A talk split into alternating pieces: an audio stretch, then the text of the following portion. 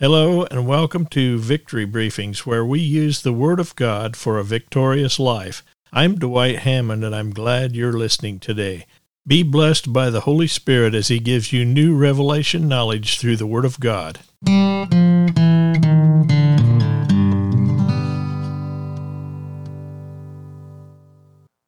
Today we'll be going through Ephesians 4, verses 12 through 16. But first, we have to back up just a bit, and because we've seen in verse 11, Jesus himself gave some to be apostles, some prophets, some evangelists, and some pastors and teachers. We see that Jesus gave gifts to the church. Since we are still in the church age, we still have apostles and prophets, along with evangelists, pastors, and teachers. No matter how misunderstood they are, we have all these gifts. Now, as Paul continues, we'll get a general idea about the function of these gifts. And I believe they function together. Different ministries overlap.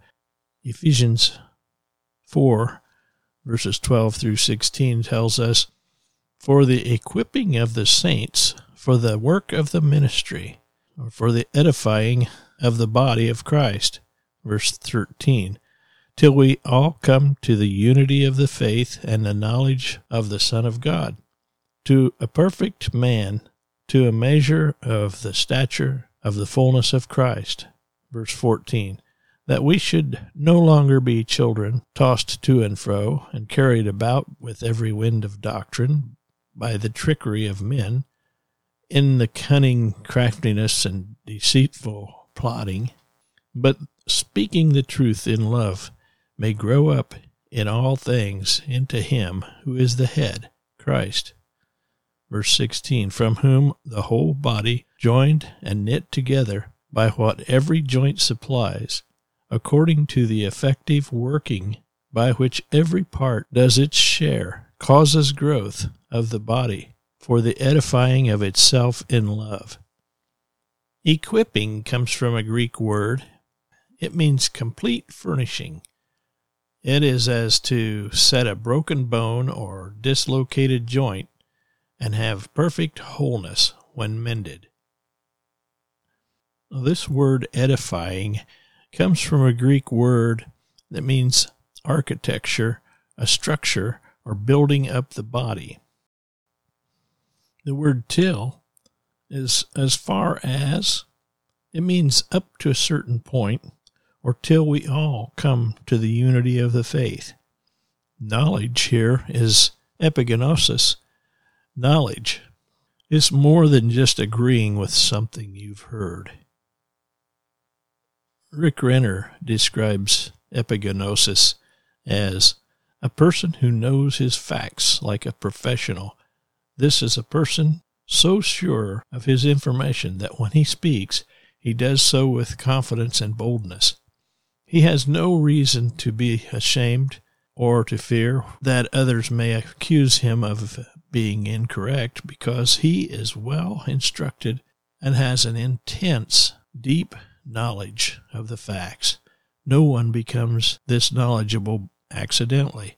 It requires study, meditation, digging deep into the truth, and applying oneself to know the facts inside and out.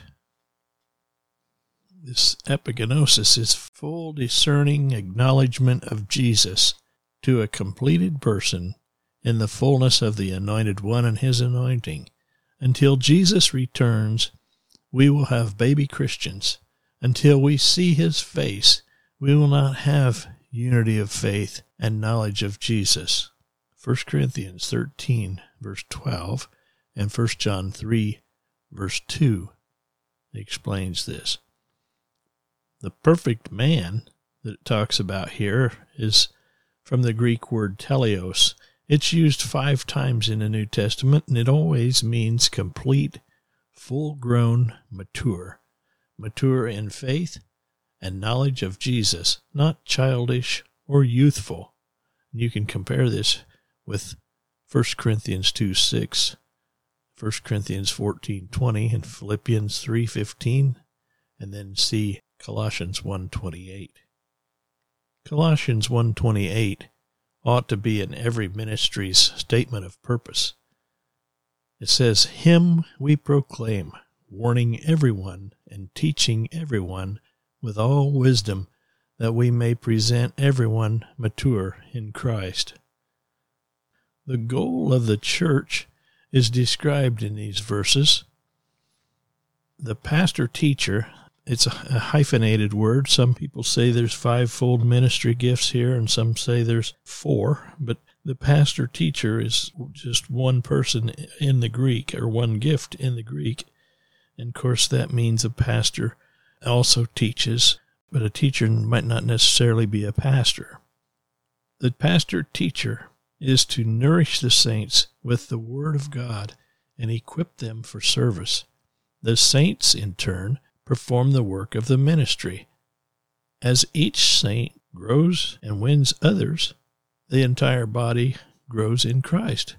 Verse 12 should read, "For the maturing of the saints unto the work of the ministry, unto the building up of the body of Christ." Each saint shares in the growth of the church. Unfortunately, there are some Christians who are still babies and who are unstable and easily led astray. Satan and his ministers are waiting eagerly to tear down the church with their lies.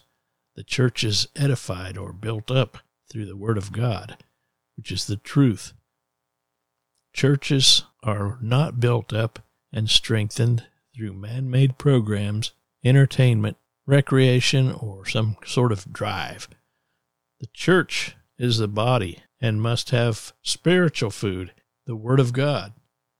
When the body is completed or full grown, Christ will return and take his body, of which he is the head, home to glory. Drop your comments and questions in the mailbag by clicking the mailbag button on the website, or you can email me, mailbag@victorybriefings.net. I hope you are subscribed and will make it a part of your ministry to share this message with others. God bless you, my friend. This program and other materials are available at victorybriefings.net.